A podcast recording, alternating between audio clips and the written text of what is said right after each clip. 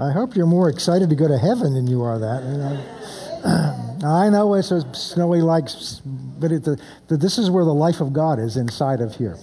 Amen. As I mentioned earlier, it's always good for us. We enjoy getting away, but especially the beginning of the year, we try to take an extra week or so in there to get not just some rest, but a chance to get refreshed. And, and I, when I'm away like that, God's able to speak to me sometimes more clearly uh, than when I'm here. He's able to speak anytime. Let's put it this way I'm more open to listen because I'm not as easily distracted. And in the services that we went to there, I went with the purpose of God. I want to hear what you have to say. I want to hear, I'm not going to look at, you know, who's speaking. I, don't, I want to hear what you're saying to me. And I heard something very clearly to me, and I want to, I'm not going to share what that is with you yet. You will hear it eventually. But I want, to, I want to encourage you in that because God wants to say something to you this morning. And what I'm going to talk about this morning, God's already been talking to me about. And God wants to say something to you.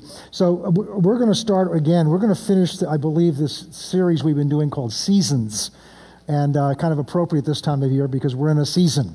But the good news is this season is going to end, and we're going to go into the next season.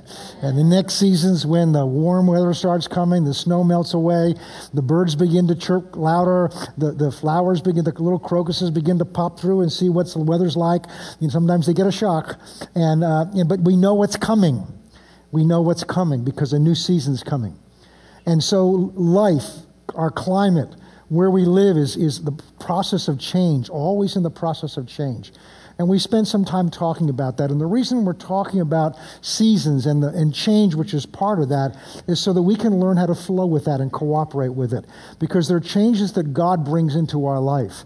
And many times we either we miss it because we don't realize what it is, or we resist it and fight it. We talked about human nature as we don't like change. We just like things the way they are. Why? Because we're comfortable. Because change involves some uncertainty. We don't know what it's going to be. Now, change from winter to spring isn't so scary because we know what spring brings, and but, but there's some changes in life you don't know what's coming next. You don't know what's life, and there's nothing. There's nothing about life that's guaranteed to us next, other than some certain things, which is there going to come a point when it ends. That's guaranteed to us. So it's learning how do we flow with this and cooperate with this, and then also get the most out of the season that we're in, because God has us in seasons for a reason. And, and so our, our key verse is Ecclesiastes 3, verse 1. To everything there is a season and a time to everything. There's a season and a time for every purpose under heaven. So God has times for our lives, times for the time in a church for which He has a purpose for that season. But then He has the right to change seasons. And so He has a purpose for that change, and He has a purpose for that new season. And so I really felt impressed to begin to look at what God. So we've spent this time, really a lot over last year, and I've spent a lot of time in prayer just looking back on where are we as a church? Where am I in my life? I mean, I know chronologically where I am. But where am I in my spiritual walk? Just because I've been saved for what, 38 years doesn't mean I've progressed as far as I should. Where am I? Where is this church, God? Show us where we are. And what, what, what, what is, just because we've been doing something the same way doesn't mean we need to keep doing it that way. Now, there are certain things that should never change. The word never changes. But, but, but there may be things we can do in a better way because we have a younger generation coming in. And if we don't adjust and change, what's going to happen is, is the young, younger generations are coming in, they can't, they can't relate, and they'll go somewhere else, and we'll end up dying as a church. And that's not what God's will is for us. So we have to learn to adjust. That doesn't mean we do everything the way everybody wants to do it. But Lord, what is your, just follow you and your change. But we have to be willing to change. God's, the greatest lesson on this, it, to me, is in the Old Testament, is the way God led the children of Israel in the wilderness. There's a verse in somewhere, I think it's Numbers 11, where it says, And wherever the cloud went, when the cloud moved, they moved. When the cloud stopped, they stopped. It's that simple. Whatever the cloud went, that was the presence of God. That's where they went. When the cloud didn't move, they didn't move. And sometimes that was for months and maybe even years. And so it's learning to follow God in what He's doing and not try to tell God where to go and what you're going to do, but learning how to follow God. So we've talked about that. We've talked about the attitude of change, and we've looked at the importance of it. We've looked at some resistance that we can have, commonplace myths like I'm too old, you know, and that's just that's just a lie from the pit of hell. because you're going to change one way or the other in certain ways. You know, uh, you know, I may be too old to get old, but I'm still going to get old. so then we looked, we began to look at, at the attitude of change. And that's where we really finished last time. We went through several attitudes. One of them was the desire to change. If you don't want to change, you won't change. The second thing is an openness, which is, means you're teachable. You're willing to learn. You're able to learn. No matter what age you are, you've got to be willing to learn. So the tendency as we get older is we can't teach people things, but that's not true. It's just that we, we get lazy and we get comfortable. And I'm learning more now at this stage of life than I was learning before because I know how much more how much more I need to learn. It's the old adage that, you know, the, the more you learn, the more you realize, the more you know, the more you realize you don't know. And that's literally true. And then we began to look, the, the next one, the third attitude was truth. It's the willingness to be open to truth. It's very similar to being teachable. But am I willing to look at the truth about myself? Am I looking to really let the Spirit of God look down inside of me and show me truth? Because He's not going to condemn us, but He's going to wants to shine the light of truth in us because none of us are doing everything perfectly, starting with me. None of us are right about everything, including me but we want to learn and grow. And then the last thing we ended up, the last element of this attitude of change was the price. Is, the, is there's no, no, the old thing that the, the physical trainers used to say, no pain, no gain. And there are certain changes in life that require some pain we have to go through. And that's what keeps so many people from changing. Is I will get excited about it, I see the reason for it, but when it comes to paying the price, I don't want to let go of what I knew before. Pastor Kurt was talking earlier about the ministry we have here called From the Ruins and talking about it's there to help people go through the go and the key word is go through the grieving process. And the biggest error I've seen people is they refuse to either refuse to grieve and so they never they never there's a there's a purpose for that process that God has designed, which is to heal and make whole. And if you're not willing to even enter into the grieving, you're never going to get whole. It's like having a, an abscess that, that festers underneath, but it never gets lanced and, and healed. But the other mistake I've seen is people go into the grieving process, but they stay in it. And I was talking to somebody else the other day that was talking about all that we've been through, all that we've been through. And I said, Well, how long ago was it that you went through it? Well, it was last year. I said, Then you're through it. So stop thinking about what you went through or you're going to go through it again mentally and emotionally. There's a time to let go of things. There's a season, and then there's a time to let go of it and move on to the next season. But that can be painful. And just the uncertainty of it is of, of what's next is painful. So what I want to begin to talk about now, we've talked about the attitude of change. Today we're going to talk about the action of change. And I left with this point three weeks ago, I guess it was. It's an old, old one of with wonderful uh, Ed Cole. Ed Cole was a um, had a men's ministry, and we had his videos here for many years. And he went home to be with the Lord a number of years ago. He had some very practical, pithy statements, and one of them was, "Change is not change until you change." You can believe in change. You can talk about change. You can get excited about change. You can praise change. You can rejoice in change. You can have change posters all over your car and all over your refrigerator. You can do all of that, but that's not change. Change isn't change until you change. The women should understand that because men like to talk about changing. We like to talk about it, but we don't like to do it. We like to make statements about it. Oh, yes, honey, I'm going to do that. I'm going to, uh, you know, and, and we've just come through the first part of a year when people make all kinds of New Year's resolutions. What's a New Year's resolution? It's a statement, I'm going to change. But it's not change until you change. So we're going to look at what the Bible says about this because this is where most of us miss it. And this is one of the things God's been dealing with me about to open up my am I willing to look at areas where I, I see things, believe in them, even preach them, but I may not be fully willing to do some of them? And it's what you're willing to do that's going to determine what you will do. So change is not change until we actually change. So let's go to James chapter 1. And there's a lot of, of teaching on faith in this issue, but we're going to pr- approach it from the point of view of just change. James chapter 1.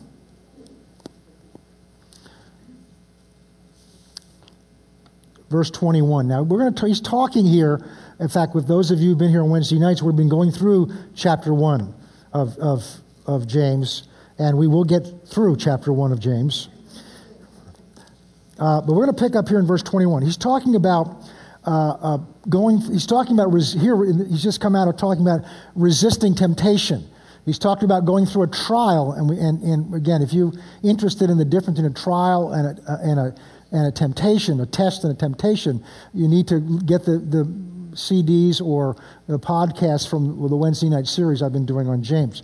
But he's going to talk here now about the key element here. Therefore, lay aside all filthiness. He's just talked about temptation to do evil, temptation for bad things, and the overflow or the excess of wickedness, and receive with meekness the implanted word. So the word of God has to be received for it to do any good. We looked a number of weeks ago at the parable of the sower in Matthew 13, where Jesus says, If you can understand this parable, you can, under, you can receive everything else I'm talking about. But if you don't get this message, you won't receive what I'm talking about. And it was all about receiving the Word and allowing the Word to do its work in us. And one of the principles in that parable is the power of God and the life of God to bring the change of God into our lives is all contained in this Word. But it's what we do with that Word. It's the receiving of that Word into our heart. Having the Word, and this is a perfect example. Having the Word, having 25 Bibles. I mean, I've got in my Bible app, I've got 34 different translations at my fingertips 24 hours a day. We're without excuse.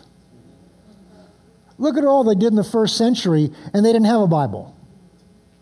We have all of these resources, and, it, and if you don't have a Bible app, you just have to Google some things, and Google will give you the scriptures. But it's not the word that you have. It's not the word, the Bibles that you have, it's not even the word that you read. It's the word that gets implanted in your heart that brings about a change.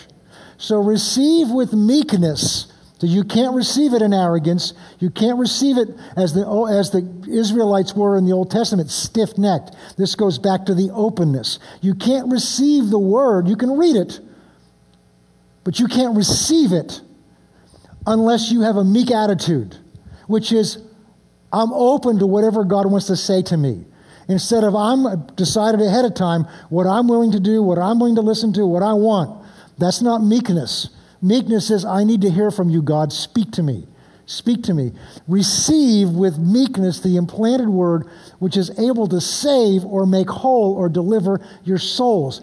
I don't believe he's talking about whether you go to heaven or not. I think he's talking about that word save means to make whole. It means to bring the life of God into your soul, which is your personality, your mind, your will, and your emotions. It's the part of us that we experience. And many people's souls are struggling or in bondage, and God wants to save us and set us free. But it's the receiving of the implanted word that does that. Let's go to verse 22. But that always means, oh, wait a minute, stop here.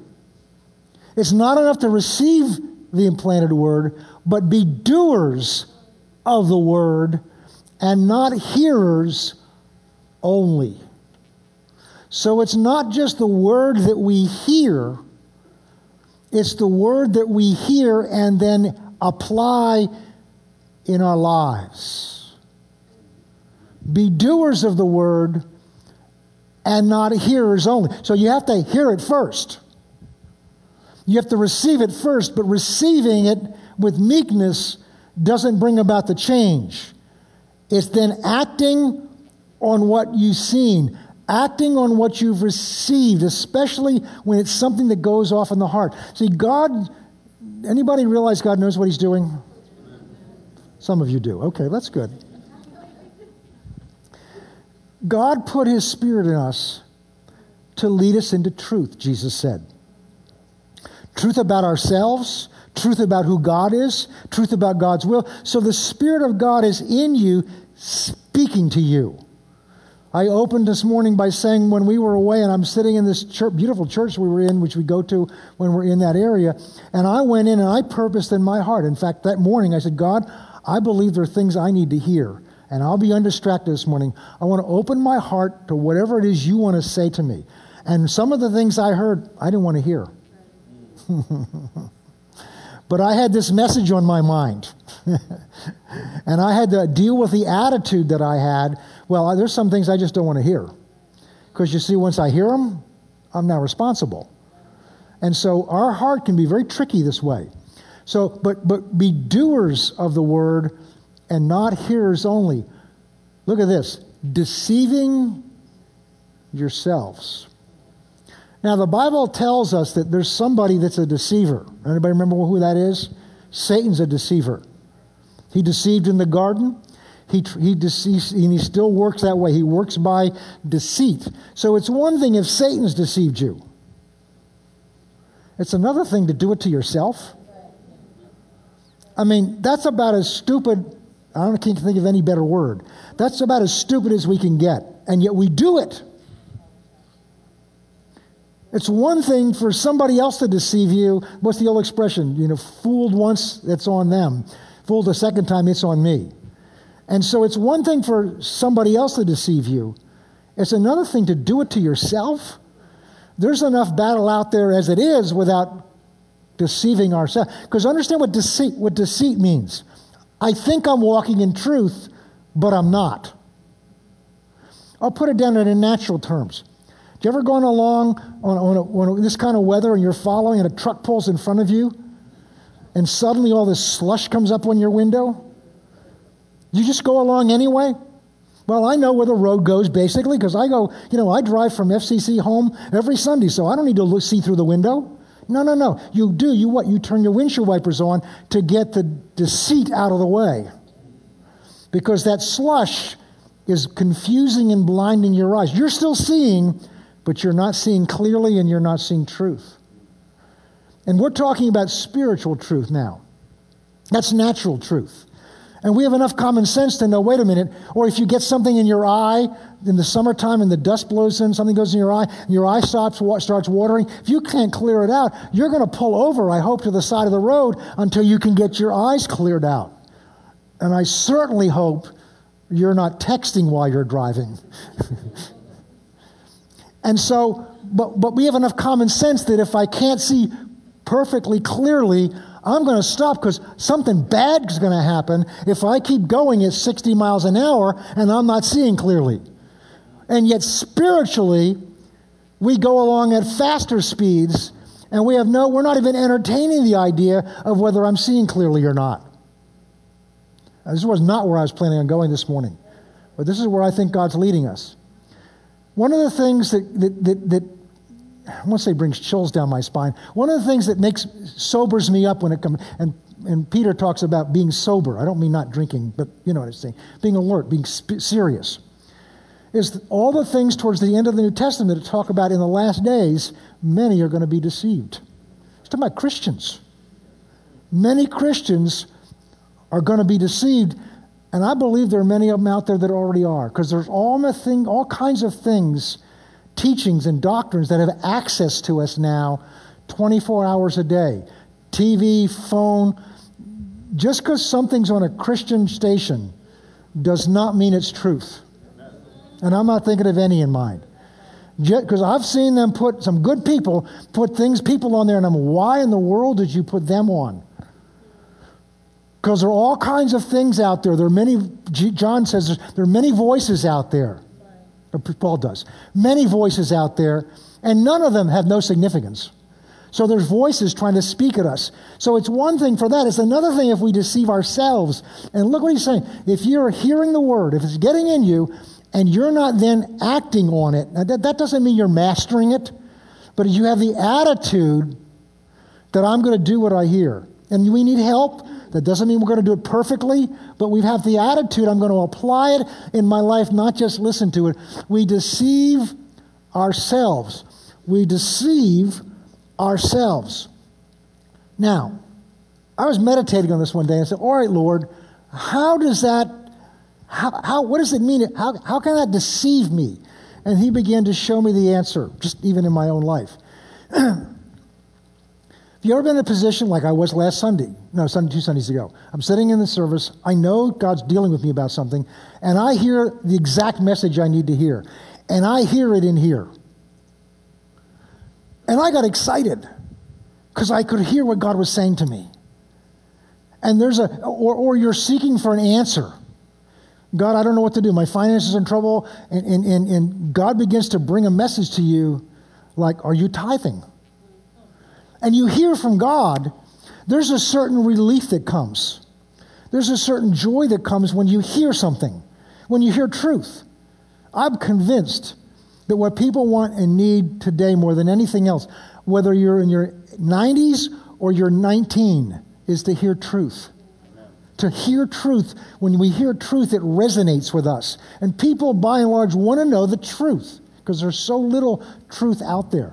So when we hear it, there's this, there's this period where we feel good. I saw the truth. And whenever God speaks to us, it brings faith because faith comes by hearing and hearing by the word of God. So when we hear the truth, when we hear something, when we hear a good message then it kind of inspires us or, or even corrects us, because godly correction, it feels good. It hurts a little bit, but it feels good because there's a relief in it.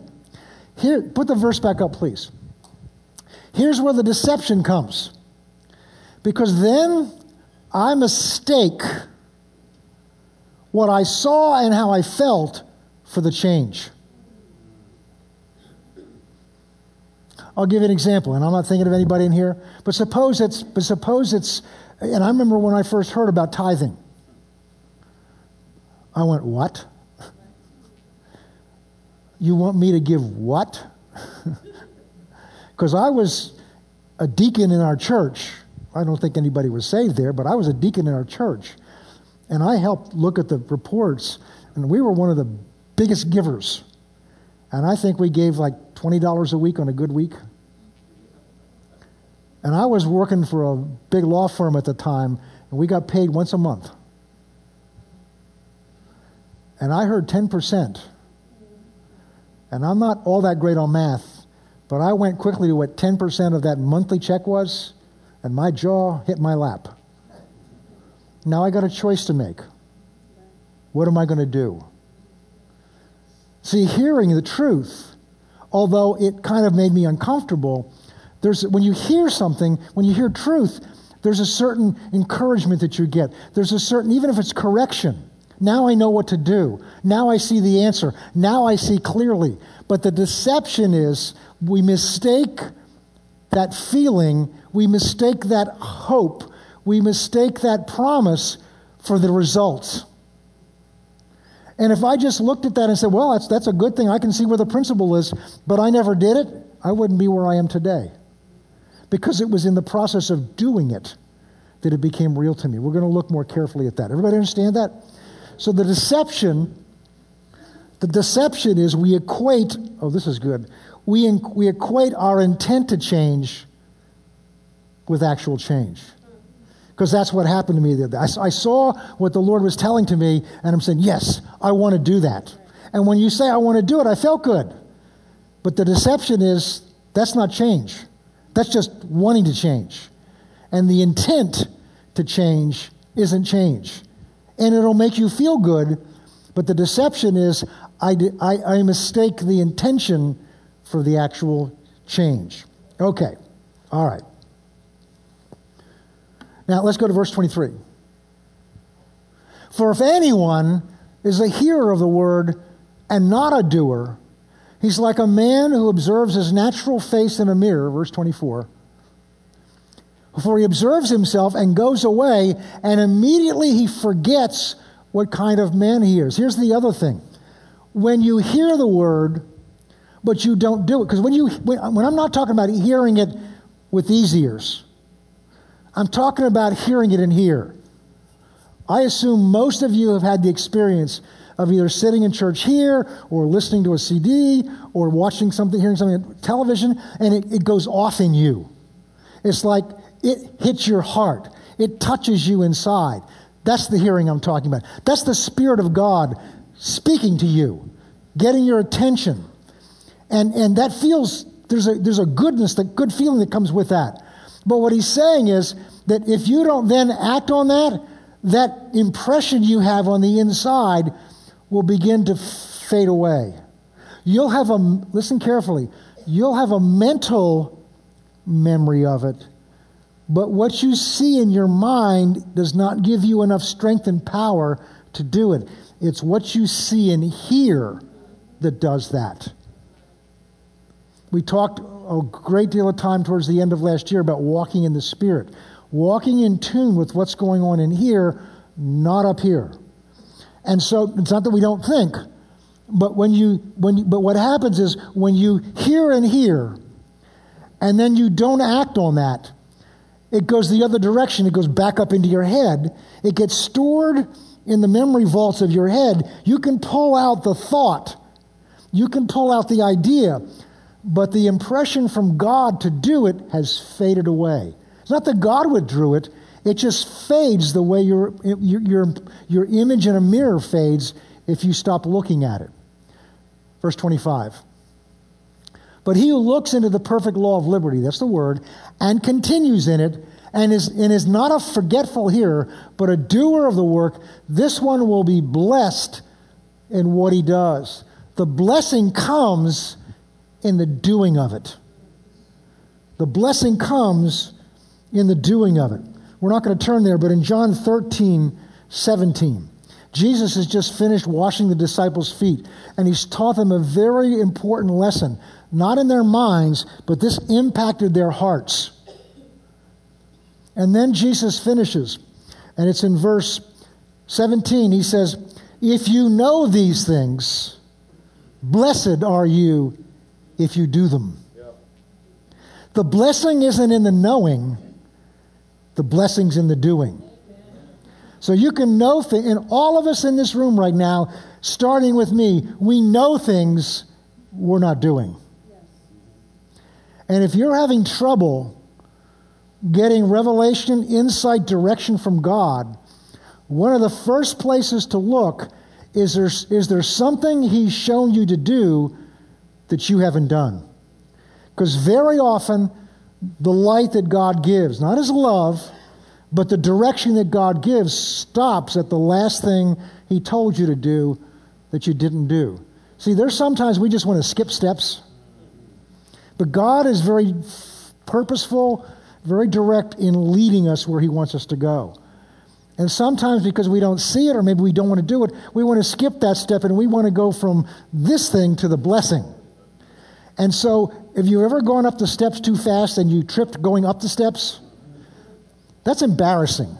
Tripping going down the steps is dangerous. That can happen. But when you go trip going up the steps, it's because you did something foolish. You were in too much of a hurry and you didn't watch where you're going and you tripped. And, and our walk with God can be like that. We want to skip a step and we're not, He knows we're not ready to take the third step. We're only ready for the next step. And that step may be something we don't want to do or go through, but if he'll stop there for our protection.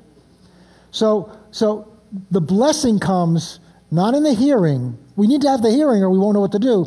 The blessing comes in hearing and then doing. Okay, now let's go to James chapter 2. And here's one of the most important faith principles I ever learned, and I'm still learning but it applies to what we're doing here because it talks about this. Now, what he's just he's talking about here, the wonderful balance in the Bible is that, and this is where we can get off track. The book of Hebrews and, and all of Paul's writings talks about we're saved by faith. And Hebrews talks about the grace that God's brought to us, and it goes through a series of things that the Jews of that time were tempted to trust in other than what Christ did for them. And the writer of Hebrews goes through and eliminates them all. So it's not the angels, it's not Melchizedek, it's not all these other things that you've trusted in, but it's Christ. And it's the covenant that God's made with us through Christ. And because of that, we can enter in. He talks of Hebrews 4, 3 and 4 about receiving this by faith and faith alone and entering into God's rest, which is received by faith. So the book of Hebrews is about the relationship, and part of what it is, is about the relationship that we have with God through just trusting Him, just faith in Christ and what He's done. And then you go over to James, and it seems to be contradicting him. In fact, Martin Luther at one point thought James shouldn't be in the Bible because it thought it was undermining the doctrine that he had rediscovered, which is that we're saved by grace, by, fa- by grace through faith. But it's through faith. It's not by grace alone. Grace is God's part, but it's by grace from God's part, received on our part through faith. So it does take faith. Now he's going to talk about faith, and he's talking about the physical example is that, you know, somebody comes to you and they're just, they're out of food, they have no place to live, and you say, Brother, I love you. Be warmed, be filled. I'm praying for you. And you have the means of meeting their physical needs. James, John, chapter 3, talks about, is that really love? So what he's saying is, my intentions, even the love and desire of my heart, doesn't do any good unless I act on that desire, unless I act on that love. And it's not in here, but imagine if God, Pastor Kurt said it so beautifully, God loves us unconditionally. There's nothing that can separate us from the love of God that's been given to us in Christ Jesus. But imagine if God just sat in heaven and looked down at the sorry mess we were. Theron, I love you, brother. I love you. I love you. I love you. Don, Kathy, I love you. I mean, you're going to hell because you've messed up. And I'm really sorry about that. It breaks my heart to see you have to go to hell. It breaks my heart to see you in the ownership and clutches of Satan. It breaks my I love you so much. This hurts me to see you go through that. I'm just so I'm so sorry you're going to I'm going to lose you forever. I'm just so sorry because I love you so much. What good would that have done? That's not love. That love compelled him to pay whatever it cost to rescue you and me to have us. There's a verse in, uh, in Isaiah 43 where God talks about, and this is one of the verses I really held on to and meditated on as I went through the treatments I went through last summer. God says, and starts by saying, he's talking to Israel, and he says, I created you, O Jacob. I formed you, O Israel, which is making you he wants you. I redeemed you. Fear not, I've, I've redeemed you. I called you by your name, you're mine. Then he says, I'll go through the, I'll go, you to go through the waters, I'll be with you. The rivers will not overflow you. When you go through the fire, that's what I held on to, you shall not be burned. Because you, because you are precious in my sight, I've given other men's lives for you. Because I've loved you, you're favored, and I will give, and he named some of the people, peoples he gave for them. And I was meditating on that, and I was saying personally, God, you loved me so much. You created me, you formed me, you've redeemed me, you've delivered me, and you, I am precious in your sight. And because of that, you gave, and then I realized who he gave. You gave your son to ransom me. God didn't just look at me and say, You're precious in my sight. I love you.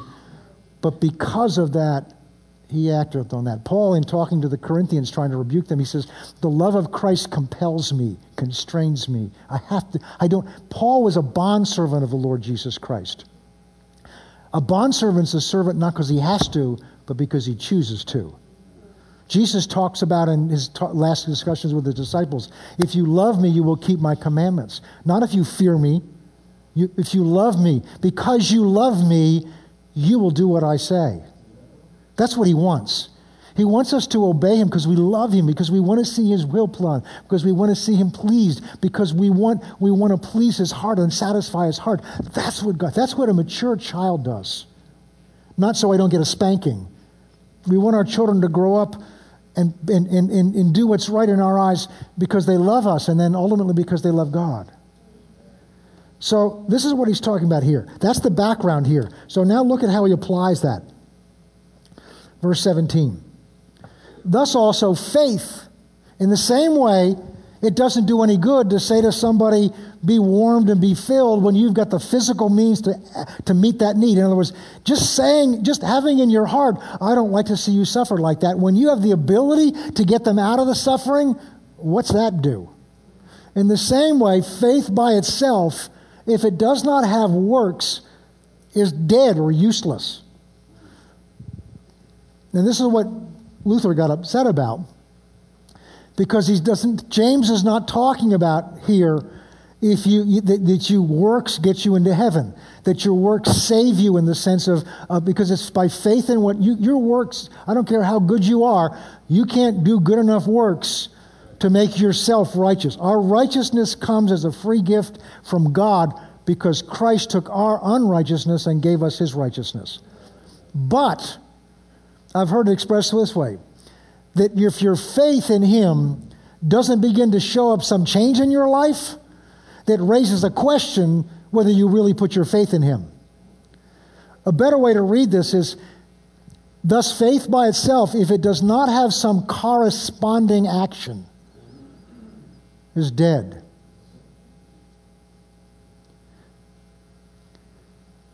If you, if you, if you, and I've done this many times, if you plant a, you know, plant a, a, a seed for a, a flower, and you water it and you fertilize it and you water it and you fertilize it, and you water it and you fertilize it, put it out in the sun. You planted a seed in there. But if nothing ever comes up, that's some indication it's dead. It's not producing anything. I've had some plants that, that I this, we were away and they didn't get watered or just I didn't take care of them right or something like that, and I come out on our back deck and it's and I'll keep watering it because some of them come back to life. But after a while, my wife had to get me about one of them this year. She said, Don't you think it's dead?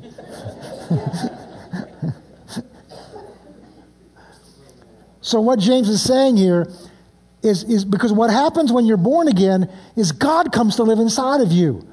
He took your old heart out, your old nature out, and He put His heart, His nature, which is what? Love. He put that nature in you.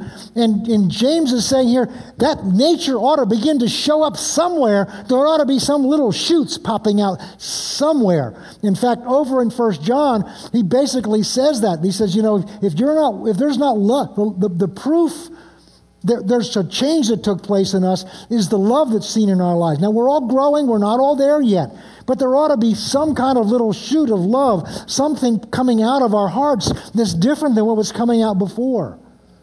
And if not, I mean, it made me this year literally go back and reevaluate, not whether I was saved, but God, what kind of change took place in me? Because there's some fruit of the Spirit I don't see coming out of me the way I think they ought to be coming out of me. And God opened my eyes as a result of that to make a change inside of me that I needed to have made. Because I was looking at the fruit, not condemning myself. I don't see this. There ought to be some. So, faith by itself, if it does not have some corresponding action, is dead. Verse 18. But someone will say to you, will say, You have faith, and I have works.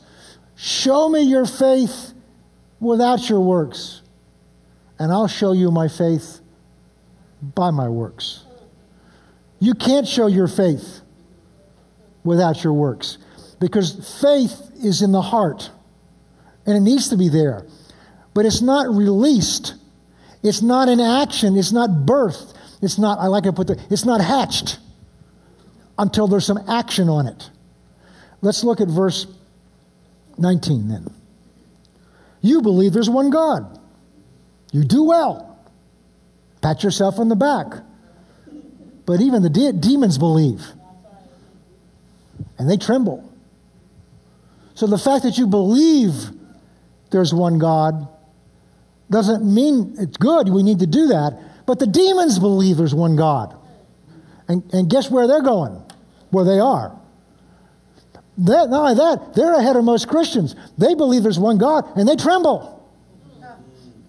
They have a fear of God, a reverence for God, which most Christians today don't. So they believe there's one God, but that didn't save them. That didn't keep them from rebelling against God. Verse 20. But do you want to know, O foolish man, that faith without works is dead? That word means useless. It has no power. Verse 21. Now he's going to use an example here. Was not our father, Abraham our father, justified by works when he offered up Isaac his son to the altar? Now stop there a second. This could be confusing because if you've just come here after reading Romans chapter 4, you're going to wonder, whoa, whoa, whoa, whoa, wait a minute.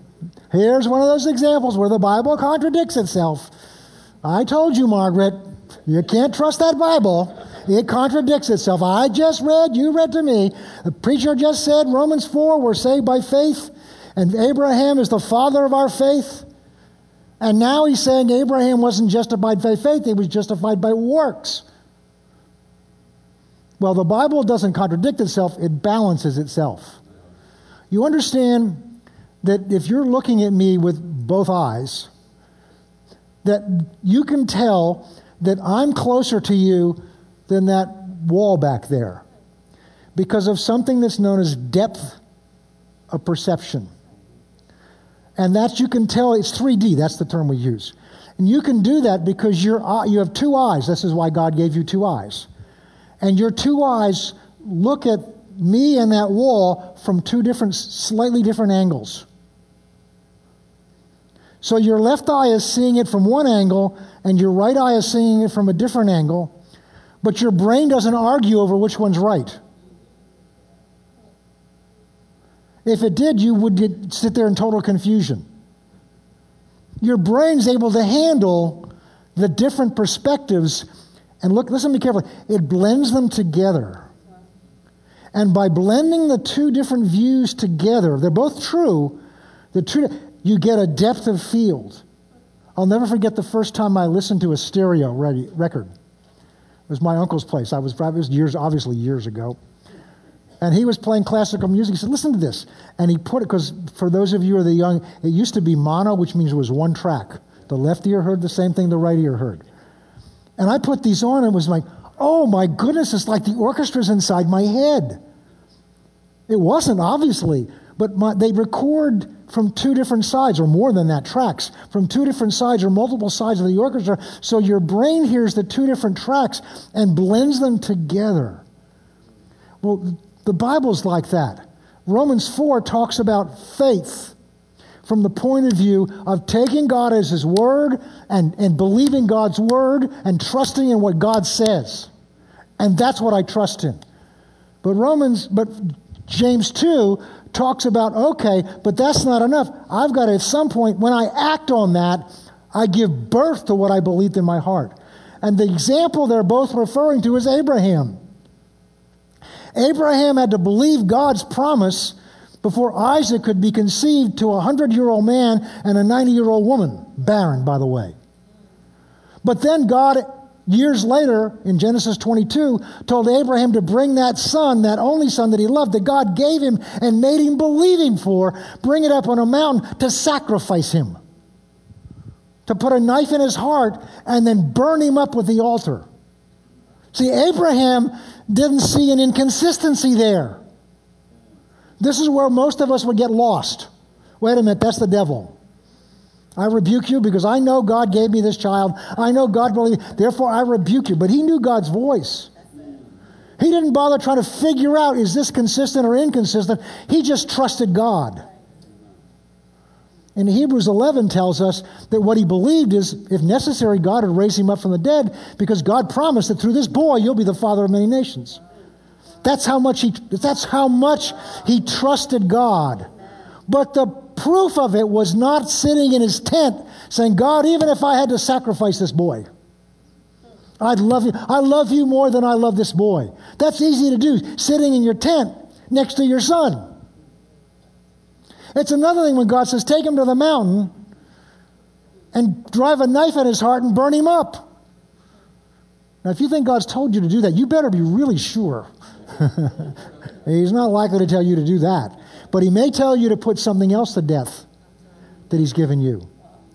He may tell you to take something that God's given to you and ask you to give it back to him. In fact, he often does that. He had me do that with the gifting and the anointing God's put on my life. He had me give it back to him. And I never knew whether I was ever going to get it back again. Because I needed to know, I needed to know, and God needed to know that he was first. At one point, he says, What if I never, what if I didn't call you? What if this wasn't what I called you to do? What are you willing to do? And I said, Father, I realize in my heart, I had to say this really. He says, If you don't, I don't want to do anything you haven't given me to do. And something broke in my life. what happened is what God had put in me was now set free. So Abraham was justified by works because what happened? We'll go to the next verse. Don't you see that faith was working together with his works, and by his works, the faith was made perfect. That word means complete. I, I like to describe it this way it's not the best example, but right now it's the best one I can think of. What you believe in your heart is the potential of what God can do. But it only stays as potential until you begin to act on it. When you act on it, you release the faith that's in your heart so it becomes a reality outside of you. It's kind of like the faith is the chicken embryo in the egg, and then when it's hatched, it's released. So as you act on what you believe, it, it brings that what you believe into a reality. It's kind of like an architect. We had, when we were going to do this, redo the stage, we hired an architect. And the first thing we talked about what things it could look like and what kind of design it could have. And I said, I want you to come back to me with some renderings, some just some general s- sketches of what this could look like. And he came back to me with a with a with, to, to us with a with a architect sketch. It was done electronically of basically what this looks like now. So now I could see it, but it was in me, and then I wanted to make sure it was in him. But having it in him, it had to get on a piece of paper so that now it can be shown to the contractors to turn it into a reality. But if that never, if we never acted on that, it's going to still be in me. It's going to be an image in me. One of our sons is an, is an artist. He's a, he's a designer. And he, he just now he does a lot of things with videos, but he, he used to draw things and designs and images he had. But as long as they were in him, they weren't a reality. It's when he began to take them outside of him and begin to act on them and draw them out. So a lot of people think that acting on faith is another check mark to earning something from God. No, it's what releases it. Unless you act on it, what, what will happen eventually is what you believe in your heart will begin to fade. Just like the looking in the mirror will begin to fade. When that faith gets in your heart, you need to do something to act on it. And God will show you what to do. But we're talking about change now. The principle that changes and change until you change. So just because you see the change, just because you see are excited about the change, doesn't mean you've changed. It's, you have to. The other last step is you have to, act, to actually do some things towards the change. And many times God's waiting for us to take our step before He'll come behind you and give you direction. Because what we want to do is God will show us something that maybe we need to change in our lives or change here, and I've got to deal with this too. And then we see it, and then we wait for God to show us some sign that we should do this. Okay, God, I'm willing. I see the need for this. And often God's saying, There's no faith in that. Take a step of faith of what you see, and as you begin to take that step, I'll direct you whether that was right or not. It's much easier to change the direction of something that's moving than it is to get something moving. In fact, I've seen pictures where they can take a, a, a railroad boxcar, and if it's already rolling, you or I could keep it rolling. But for you and I to start it, not going to happen. So God will wait because when we begin to do that, we're releasing what we see and believe inside. So now we bring that over to change, apply that to change. Okay. We got to move this along. It's also the true evidence. So acting on, on what you believe causes what you believe to come into existence. The second thing this is teaching us is it's also the true evidence of what you've really decided to do. Right now, I know that every one of you believed that that blue chair could hold you. I know what you believed. And the reason I know what you believed is you're sitting in it. If you weren't confident, comfortable that that would hold you, you'd be standing in the back or on the sides, or you would have left. So I know what you believed on that really simple thing by what you did. Okay, Matthew chapter 7. Very familiar story. Well, I'll summarize it for you. Jesus said here, he's just going through what we call what we call the, the, the, Sermon on the Mount. He's taught them some things, really practical things about attitudes of our life and attitudes of our heart. And then in Matthew 7, you can put it up there.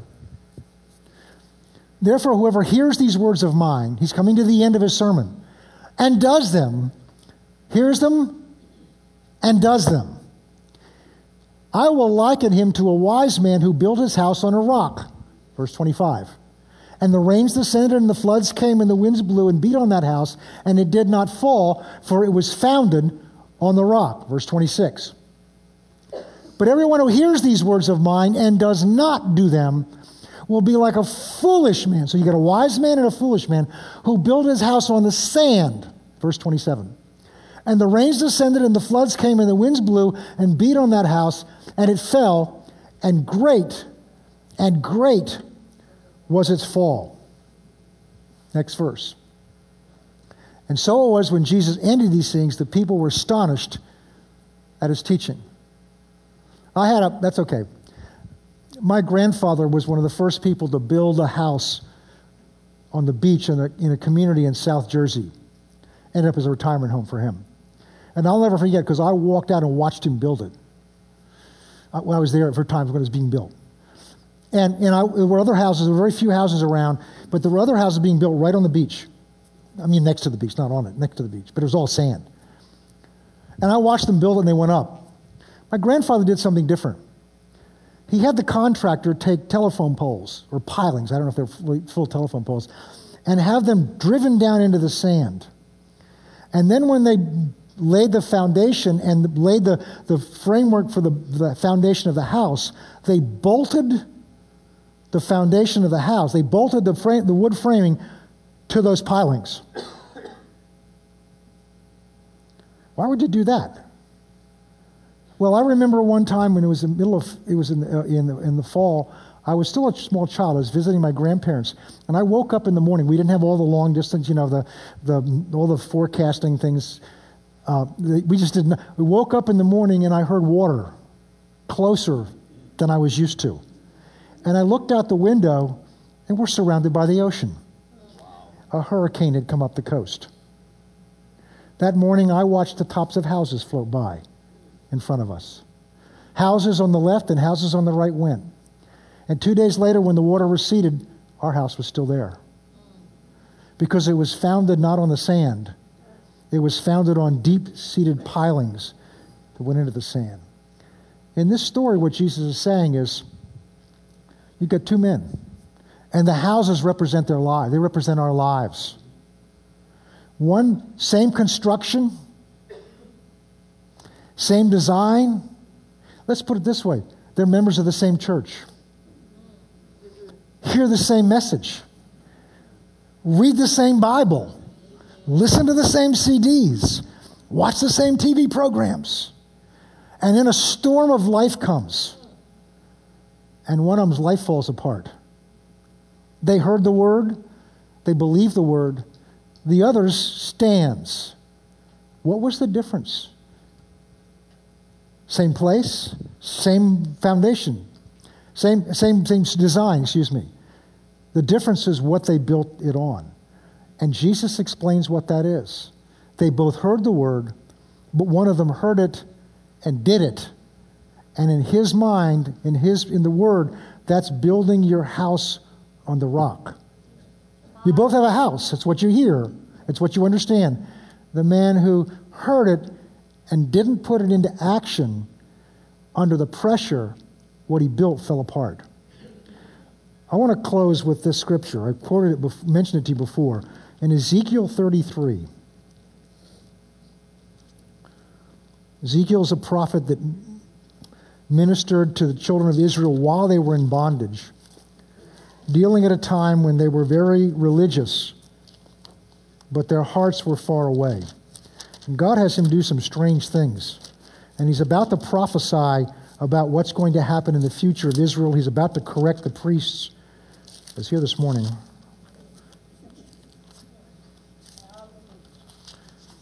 And now God's told him to do these different things. And now God speaks to the prophet himself personally. Verse 30. For as for you, so now he's going to talk to Ezekiel, son of man, The children of your people are talking about you on Facebook and Twitter and Instagram.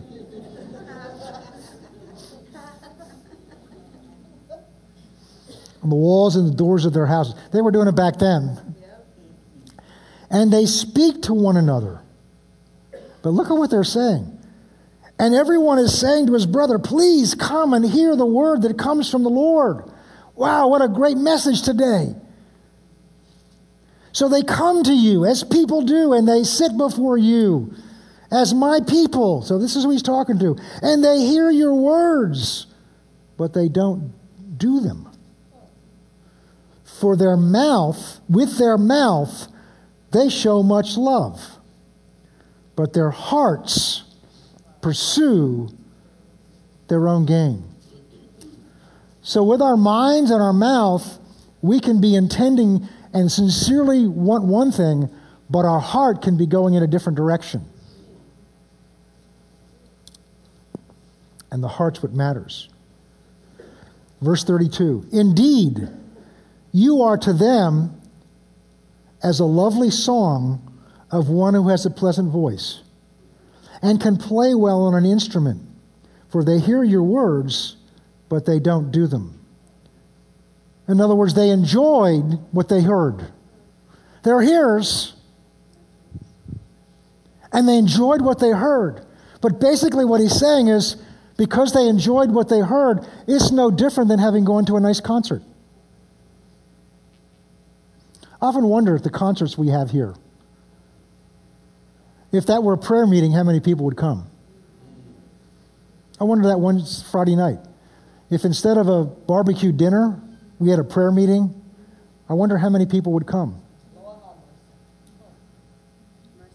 Because where's my heart? People come to concerts, and, and, and we bring people in here who share the word. Sometimes it's a challenging word. And, the, and we jump up and down and we scream and we raise our hands and we praise God. And we walk out of there and what do we say? Wow, wasn't that a great concert last night? Instead of, God spoke to me. God spoke to me. I better do what God said. And what God is telling Ezekiel is when the people come and they want to hear what you have to say and they're excited what you say, but they have no intention of applying it, it's no different than going to a nice concert, saying, Well, that really pleased me. I heard some good things yesterday. This is sobering stuff, folks.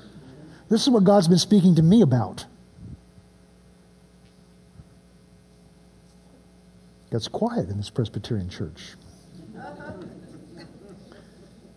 And then what will come to pass, and surely it will come, that they will know that a prophet has been among them. I'm not saying I'm a prophet. What he's saying is because what God would do is he would send prophet after prophet after prophet after prophet. And here he's sending one of the last ones, and he says, They're not going to listen to you, but I'm sending you anyway. Why? Because I want them to know I spoke to them. I gave them an opportunity. I was there for them. I was trying to help them. The fact that they closed their heart, they closed their minds, was not my fault. I gave them every opportunity. This is love. I'm giving you every opportunity. Every opportunity. Please listen to me. In, in Psalm 81, God cries out to them and says, Oh, that you would have listened to me. I would have given you something other than, than, than manna and water. I would have given you the finest of honey and the greatest of wheat. I wanted to bless you, but you wouldn't listen to me. You wouldn't allow me to bring the change into your life that I wanted to bring so that I could bless you. God's heart this morning is He wants to set you free. He wants to set me free. He wants to heal us. He doesn't want to see us struggling. That's one of the verses that I got to stop soon. One of the verses that keeps coming back to me is be anxious for nothing. That's easy to read. It's easy to come off our lips. It's another thing to anxious for nothing. Friday when we closed in here and it was snowing. And, you know, and, and it was, I, won't, I don't want to say this quite this way because one of the things I be, realized I was getting anxious about is I don't want to lose our power. It gets cold in our house when there's no power. and I started finding myself getting just a little bit, not frantic, but I'm checking the I'm checking the weather. I'm making sure all my phones and e-pads are charged up, which is not unwise. But I'm checking, you know, the grid to see what's going out, and then all of a sudden, the Lord begins to bring the scripture back to me. Is that a, is that a thing, John? Yes. He said, I said, be anxious for no thing. That includes whether you're going to lose your power or not. And then he goes on to say, but let your requests be made known. In other words, instead of being anxious about it, ask God to take care of it. So I said there, I said, you know, Lord, I won't tell you where I was. Lord, I just declare we're not going to lose our power. Now listen carefully. No sooner did I get those words out of our mouth, our power went out.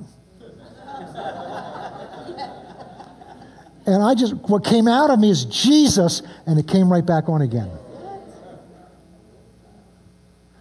And I refuse from that point on to get anxious. Those are little things that we let them in us. And what it does is it erodes our faith. So God's dealing with me about not being anxious. Big things don't bother me. It's the little things that foxes that eat at me sometimes because you don't know they're in there. And so I, I stepped out on that. So God wants to set you free from anxiety, from depression, from discouragement, sickness and disease. He wants to do all kinds of, he's waiting to do it. And, and, but, but in order for him to be able to do it, there's our side of it, which is to receive it by faith, but faith has to act something. My part in this is to reach out somehow and lay hold of what God's promised me and then act as if that's so, because if I really believe it's so, I'm going to act consistent with what I believe. Does that make sense to you? We have to end here. Change is not change until we change. Faith by itself, whatever I believe, does not really become something I believe until I'm willing to act on what I believe. And as we begin to step out, and sometimes it's a scary step, that first step out. But God will meet you there and say, even if you make a mistake, because I've stepped out too fast sometimes, I've tripped up the steps stepped out too fast sometimes, but because my heart was desiring to do that which right in God's eyes, He was there to protect me, to catch me, and then redirect me. Because a lot of the times we don't step out because we're afraid of failing.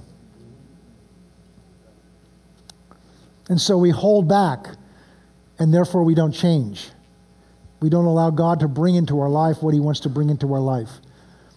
But I've found even if I make a mistake and I'm trying to trust Him, God's there to to catch me, to meet, correct me, bring people alongside of me. But it's when I sit there afraid of change, when I sit there afraid, then God's not able to help me because I'm that boxcar that's not moving. Amen? Praise the Lord. Father, we thank you for your word today and help us to take what we've heard and to not just be hearers, but to doers. I believe, Father, that for every one of us, whatever it is you show us, you're going to give us something to do to step, to step out on that word that we hear. We thank you for the wisdom that we need. We thank you for the counsel that people bring into our lives to help us. But ultimately, that counselor is the one who lives inside of us. And we thank you for your faithfulness in Jesus' name. Amen. Before